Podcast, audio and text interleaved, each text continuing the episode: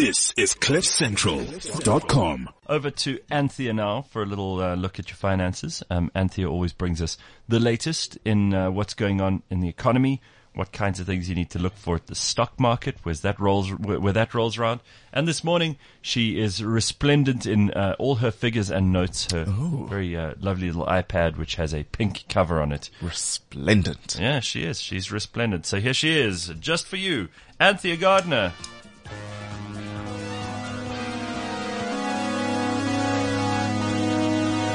Nice keyboard action. Shut up! I'm, I just learned to do this.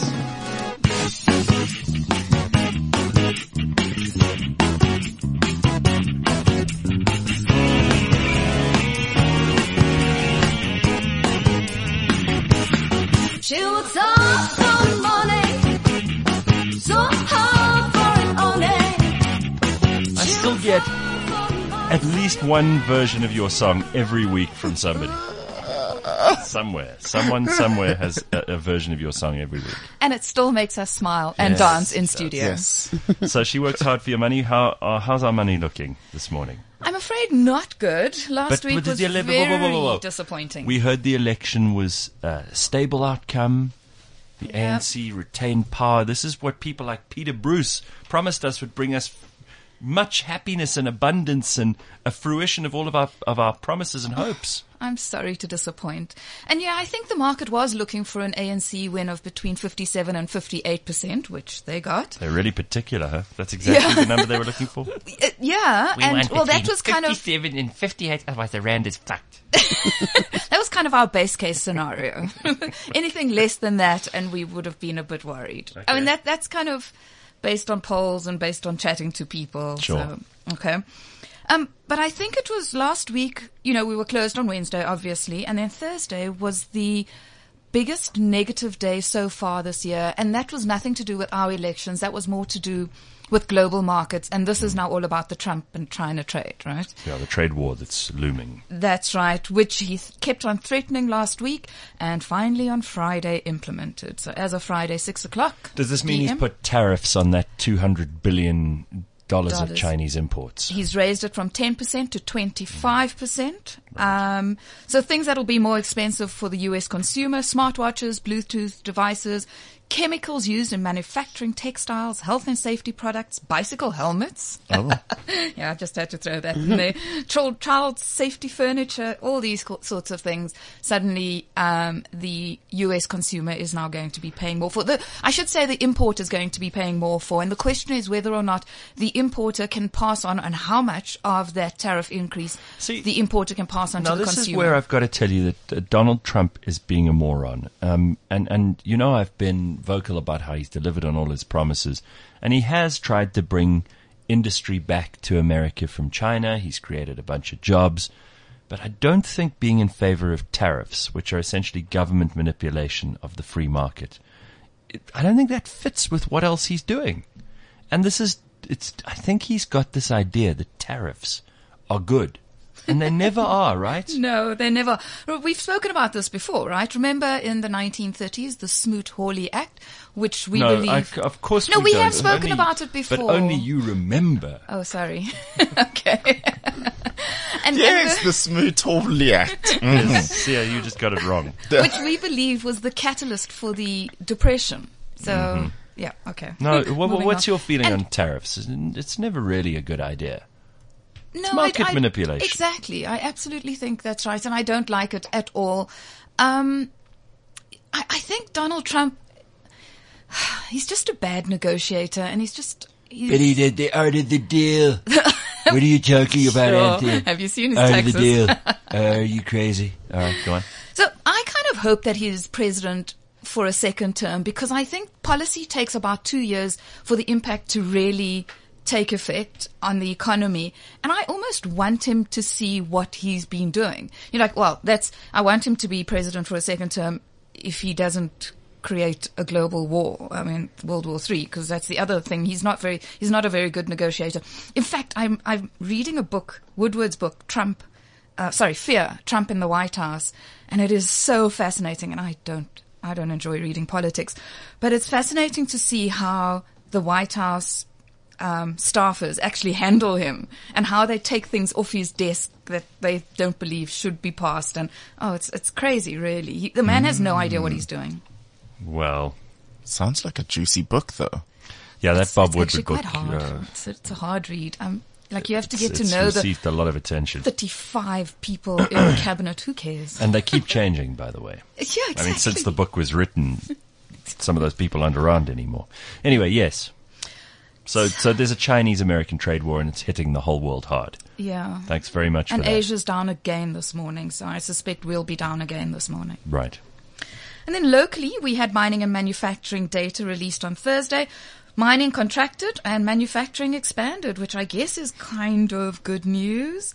Um, mining contracted by 1.1%, which is not as bad as this negative 7% we were expecting. Um, so that's kind of okay.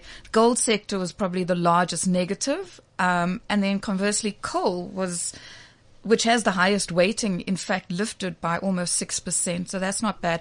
And I think this, this mining is also going to depend on global demand and Eskom because, you know, mines use almost 30% of ex- Eskom electricity. And if Eskom, now that elections are finished, can't produce any more, can't produce enough electricity, then it will impact on mining production. Um, so yeah. And of course, global softening sentiment, US trade wars, people worried they're not going to buy, they're not going to put in orders unnecessarily if they think trade is going to slow. Okay. All the way down to that, right? Back to Donald Trump and his trade war. Um, and then manufacturing rose by 1.2% year on year. Um, after February's 0.5% increase. So that was quite nice. Um, yeah, only five of the ten sectors experienced growth, though. So, you, you know, it wasn't an outright win. It was kind of negligible. And then a couple of companies in the news. MTN released a quarterly update last week. It definitely looks like uh, their new CEO, well, not so new anymore, is he? Rob Shuter has his feet comfortably under the desk. Um, they increased revenue and customer growth by 10% year on year and 9% year on year respectively. Yep, that's very good, right? Net 4 million new subscribers. Sure. So that's quite impressive. They, in these updates, they don't disclose EBITDA, so they don't give all the numbers. Um, but what they did say that was South Africa's margin was flat, Nigeria's margin widened to 2.4%, and that's actually good. So I think that what that shows is that they're delivering um, positive opera- operating leverage. And then the big thing, of course, is this asset realization or selling off assets to get cash in to strengthen their balance sheet, which is a big thing. So they listed this company, Jumia, which is supposed to be Africa, the, the Amazon of Africa. Um, and they didn't account for it in their equity position. So I think they're going to write it off next year. And then the Nigeria MTN listing is still going ahead. This, it should be, it should be now soon, actually. See, there's this is the problem with Nigeria is you expose yourself to a huge market of potential customers and and obviously enormous growth that you couldn't compete with anywhere else in Africa just because of the numbers. But you also expose yourself to the vagaries of their market and their very very um, capricious government, who will at a at a moment's notice drop some kind of clangor on you that you suddenly owe them a billion Two bil- dollars. two billion dollars. Yeah. Remember that I mean, big just, fine. you know, so you want to expose yourself to the market, but you don't want to expose yourself to the government. So difficult. Very eh? tough. Yeah. Very, very tough. MTN did actually say they're making very slow progress on this two billion dollar court case, this fine yeah, that they're yeah. going through. It it is a problem, but hopefully listing Nigeria will give them a smaller stake in the Ni- MTN Nigeria and make it more. What's the word? More fair. I, I don't know. Like not as exposed to as the main shareholder. If you know what I mean. Yeah. So if, if Nigerian shareholders, if Nigerians themselves are now shareholders in MTN Nigeria, They'll tell the then government to behave a little better. Exactly. That's what I'm trying to say. Good luck with that one. Okay. All right. or what about Mondi and Sappi, two paper companies? Yes. Two paper companies, same sector, very different though. Um, Mondi's EBITDA was 16% up year on year. Great number. Um, couple of things there though. Um, so Mondi, um, guided that they would be closing down some of their plants for maintenance to the tune of 150 million euros and spread over the full year. And in fact, they didn't do that. They said the first half would be 90 million euros. Um, and it wasn't. It was only like 35 or something. And so if you normalize kind of the earnings numbers out for the full year, then growth wasn't exactly 16. It was actually only 7%, which is still not a bad number in this environment, I believe. Um, but the, the, the paper market is definitely a bit weaker, a bit disappointing. Um, yeah, I don't know. Mondi, I mean, I thought the share, it was a decent number, so I thought the share would have been up on the day, but it was actually down. And partly, I think that was to do with Sappi reporting. Shocking. Sappi's numbers were just, they really were awful. EBITDA was down 11%. so compare down 11% to up 16%. You know, they both make the same thing. Well, they don't really. Mondi uh, is more container board. Um, it, it's a, it's different. Whereas Sappi is kind of your magazine paper, your your um, fine plastic coated that kind of. And oh, the funny, wow. Okay, and- so those guys are not doing so well because Yes. there's no market for that. that's anymore. right. So Yeah, think well, there's a market, but it's small. think cardboard packaging and Sure. um, what, what do you call the food boxes, food containers, Sure. that sort of thing. So very different, yeah. And then the other problem with Sappi is that they've always said they've got this like Sappi 2020 vision that everybody's looking forward to. We have that will add 10% to EBITDA to earnings. We've not seen a single strategic move, you know, and this is stuff like, um, like moving vertically into hemp products or um, like further down the chain production, like uh, what they call VSF, um, yeah, which is viscose staple fiber. Um, but they haven't done anything with it, so very disappointing. Yeah. Okay, um, and then just uh, Uber. We're talking about poor old Ah. uh, Travis uh, Kalanick. What's happening with him? So Uber IPO'd on Friday. Finally, this uh, highly touted, yay. How did it do- go? I mean, ridiculous valuations last year, remember? I mean, there were valuations of like $250 billion last year. Yeah, what did it end up being? Uh, about 70 something. Oh, okay. 70 billion dollars. it's still it's a fortune. It's big, right? So the Yeah. share was down 8% on Friday Okay. from IPO.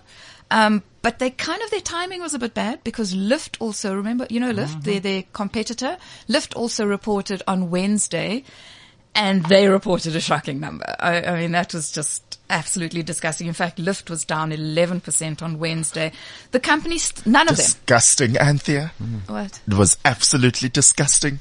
The numbers. Yeah, the numbers were pretty shocking. so the problem is these guys are not making money. They're not making profits. Lyft's revenue was up 95% to $776 million and they still made a loss. How? What are they spending on? Um, so this they said was mainly due to stock-based compensation, payroll tax, um, taxes and costs related to their IPO and, and expenses, expenses, expenses. Sounds like it's yeah. I mean, by now you should have figured out the, the profit structure. Yeah, Exactly. surely. So I think these companies are getting huge valuations, Yeah. huge, ridiculous, crazy value, like nosebleed And they can't valuations. They can't justify it, and their moats, um, their their um, competitive edge is not as strong as people think it is. So, you know, when Uber came to market, like, oh, it was great, first of its kind, Mm. and then there's Uber delivery, um, Uber Eats, and, and, and, but the competition, there's Taxify, there's Lyft, there's a couple of others. There's another one I got told about the other day in South Africa, which I didn't know about and I can't remember the name now.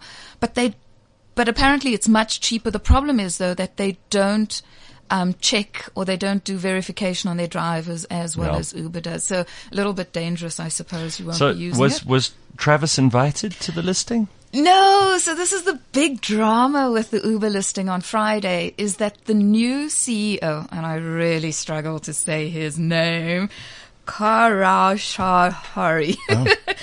He's friends with Pete Buttigieg. Where's Ben when I need him? Ben, come have a look here. Um, so the CEOs did not invite Travis Kalanick to ring the bell on the New York Stock Dun, dun, Exchange. dun. Drama. But that's usually that's tradition. They do that with everybody, right? Imagine you started a company, it listed, and you weren't invited to ring the bell. Heartbreaking. All right. Anyway, couldn't have happened to a nicer guy. our Well, you've Travis never liked him. Kalanick. Yeah. You you've never liked him, so that's fine. Yeah. Okay. Uh, thanks very much. Anything My else you want to throw in there?